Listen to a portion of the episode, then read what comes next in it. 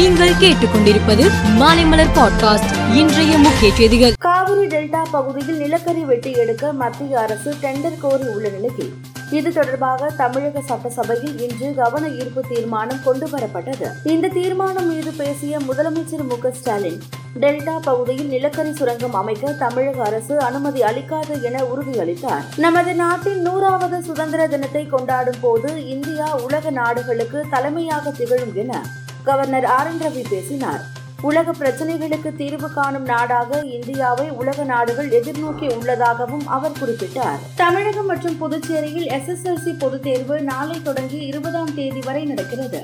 இந்த தேர்வை பனிரெண்டாயிரத்து அறுநூற்று முப்பத்து ஒன்பது பள்ளிகளை சேர்ந்த ஒன்பது லட்சத்து எழுபத்து ஆறாயிரத்து எண்பத்து ஒன்பது பேர் எழுதுகிறார்கள். தேர்வு மையங்களை கண்காணிக்கவும் சோதனையில் ஈடுபடவும் மூன்றாயிரத்து நூறு பறக்கும் படைகள் அமைக்கப்பட்டு உள்ளன.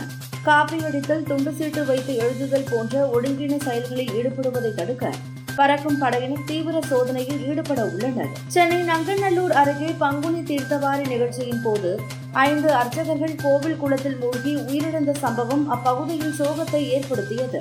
உயிரிழந்தவர்களின் குடும்பங்களுக்கு முதலமைச்சர் மு க ஸ்டாலின் இரங்கல் தெரிவித்ததுடன் தலா இரண்டு லட்சம் ரூபாய் நிதி உதவி வழங்க உத்தரவிட்டு உள்ளார்.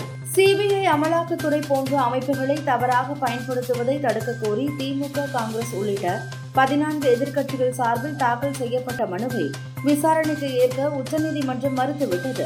மனுவை திரும்ப பெறவும் அனுமதி அளித்தது. அதானி விவகாரம் ராகுல் காந்தியின் எம்பி பதவி பறிப்பு விவகாரம் ஆகியவற்றால் பாராளுமன்றத்தின் இரு அவையிலும் பணிகள் முடங்கியுள்ளன. இன்றும் கடும் அமளி ஏற்பட்டது. இதனால் இரு அவைகளும் நாளை காலை பதினோரு மணி வரை ஒத்திவைக்கப்பட்டது பின்லாந்தை நேட்டோ அமைப்பில் இணைத்துக் கொண்டதால் உக்ரைன் போர் பிற பகுதிகளுக்கும் பரவுவதற்கான அபாயத்தை மேலும் அதிகரித்து உள்ளது என ரஷ்ய பாதுகாப்புத்துறை அமைச்சர் செர்கி ஷோய்கு கூறியிருக்கிறார். இதன் மூலம் பின்லாந்து மீது ரஷ்யா போர் தொடுக்க முடிவு செய்துள்ளதாக பரபரப்பு ஏற்பட்டு உள்ளது. பளு வீராங்கனை சஞ்சிதா ஷானு ஊக்கமருந்து பயன்படுத்தியது உறுதி செய்யப்பட்டதை அடுத்து அவர் நான்கு ஆண்டுகளுக்கு போட்டிகளில் பங்கேற்க தேசிய ஊக்கமருந்து தடுப்பு முகமை தடை விதித்து உத்தரவிட்டு உள்ளது மேலும் செய்திகளுக்கு மாலை மலர் பாட்காஸ்டை பாருங்கள்.